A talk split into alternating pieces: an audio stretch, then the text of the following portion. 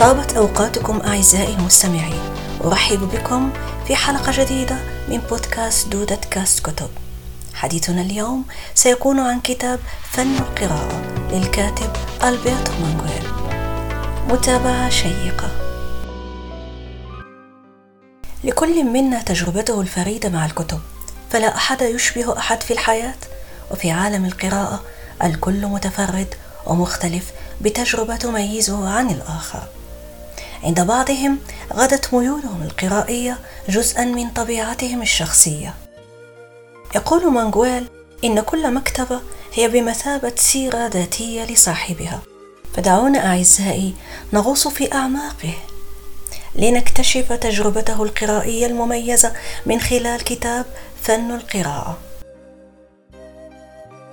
ألبرتو مانغويل هذا الباحث عن نفسه وعن جوهر الحياة بين دفتي كتاب.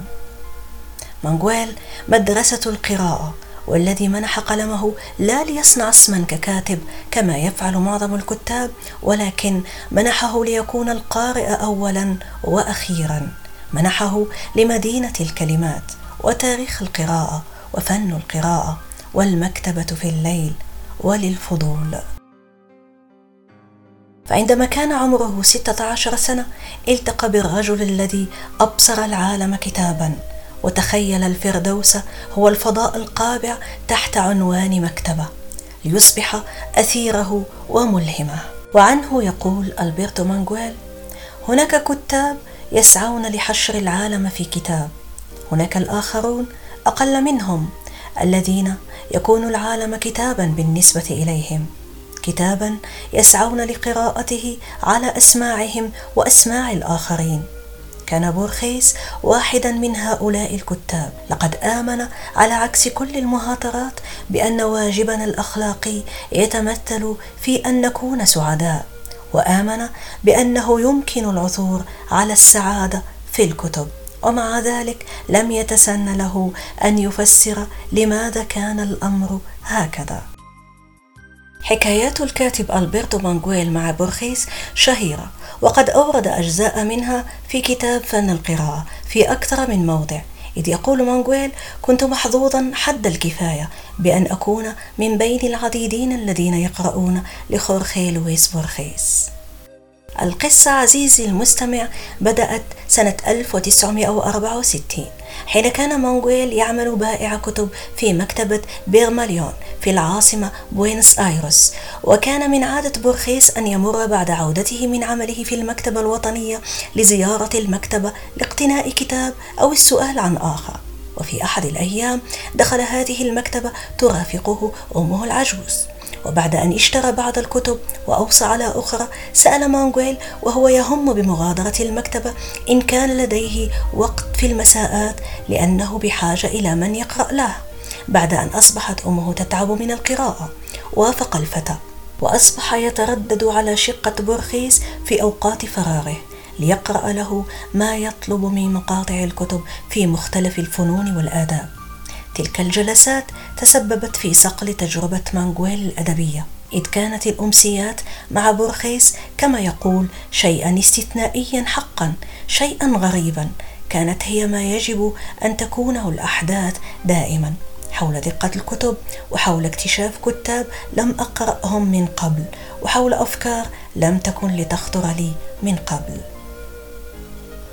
أمسيات بورخيس ومانغويل كانت ثرية جدا ليست بالقراءات فحسب وإنما بالتعليقات المذهلة أيضا من قبل بورخيس يقول مانغويل لم أشعر قط أنني مجرد شخص يؤدي واجبا حيث كنت أقرأ لبورخيس بل أحسست بتلك التجربة كما لو أنها نوع من الأسر اللذيذ.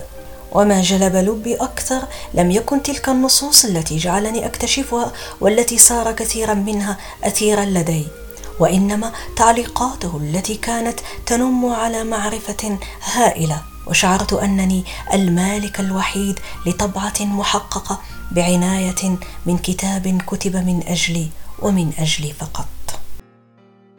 الكتاب الأول كالحب أو كالعشق الأول.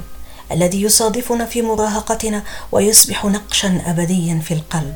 هكذا يغدو الكتاب الأول الذي يعلم على ذاكرتنا وتجربتنا الحياتية. وإذا كان لكل قارئ كتابه المفضل والذي ساهم في بناء شخصيته الخاصة فإن ألبرتو مانغويل وجد مفاتيحه في كتاب لويس كارول أليس في بلاد العجائب والذي غدا خريطة يهتدي بها إلى غابة الكلمات العجيبة. يقول ألبرتو مانغويل إنه حين قرأ هذا الكتاب وهو في الثامنة لم يساوره الشك لحظة بأن أليس خاضت فعلا هذه المغامرة بل إنه كان رفيق سفرها شخصيا وما كان وقوعها في جحر الأرنب واجتيازها للمرآة سوى نقطة الانطلاق إلى الرحلة الحقيقية في الغابة.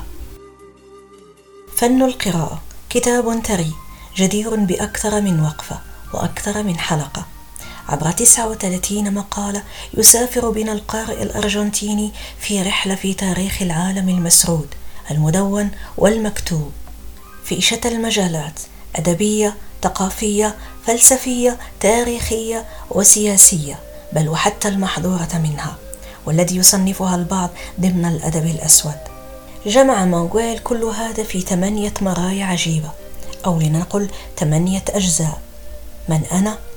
درس الأستاذ مذكرة اللعب بالكلمات القارئ المثالي الكتب مهنة جريمة وعقاب المكتبة المقدسة. وكان يستهل كل موضوع باقتباس من كتابه السحري والذي تجاوز كونه مجرد كتاب أطفال ليصبح منهجا للقراءة. تلك المرايا العجيبة. ستجعلك تقف مندهشا أمام هذا الكاتب الموسوعي والذي تكونت معرفته من خلال المكتبة. وحقا من أراد تشجيعا ومحفزا للقراءة لن يجد أفضل من هذا الكتاب الرائع والمتفرد. في كل صفحة تقرأها معلومة جديدة وعبارات تضيفها لرصيدك. في كل صفحة تاريخ خفي عنك وأسرار أزل الستار عنها. كل ما ستجده بين صفحات هذا الكتاب سيضيف لعبقريتك كقارئ. وكمؤلف إن كنت كاتبا وكمعرفة وفهم ومتعة إن كنت مجرد قارئ هاوي. كتاب يحيلك لعناوين كثيرة ويعرفك على كتاب عظماء يوقد فضولك للقراءة لهم.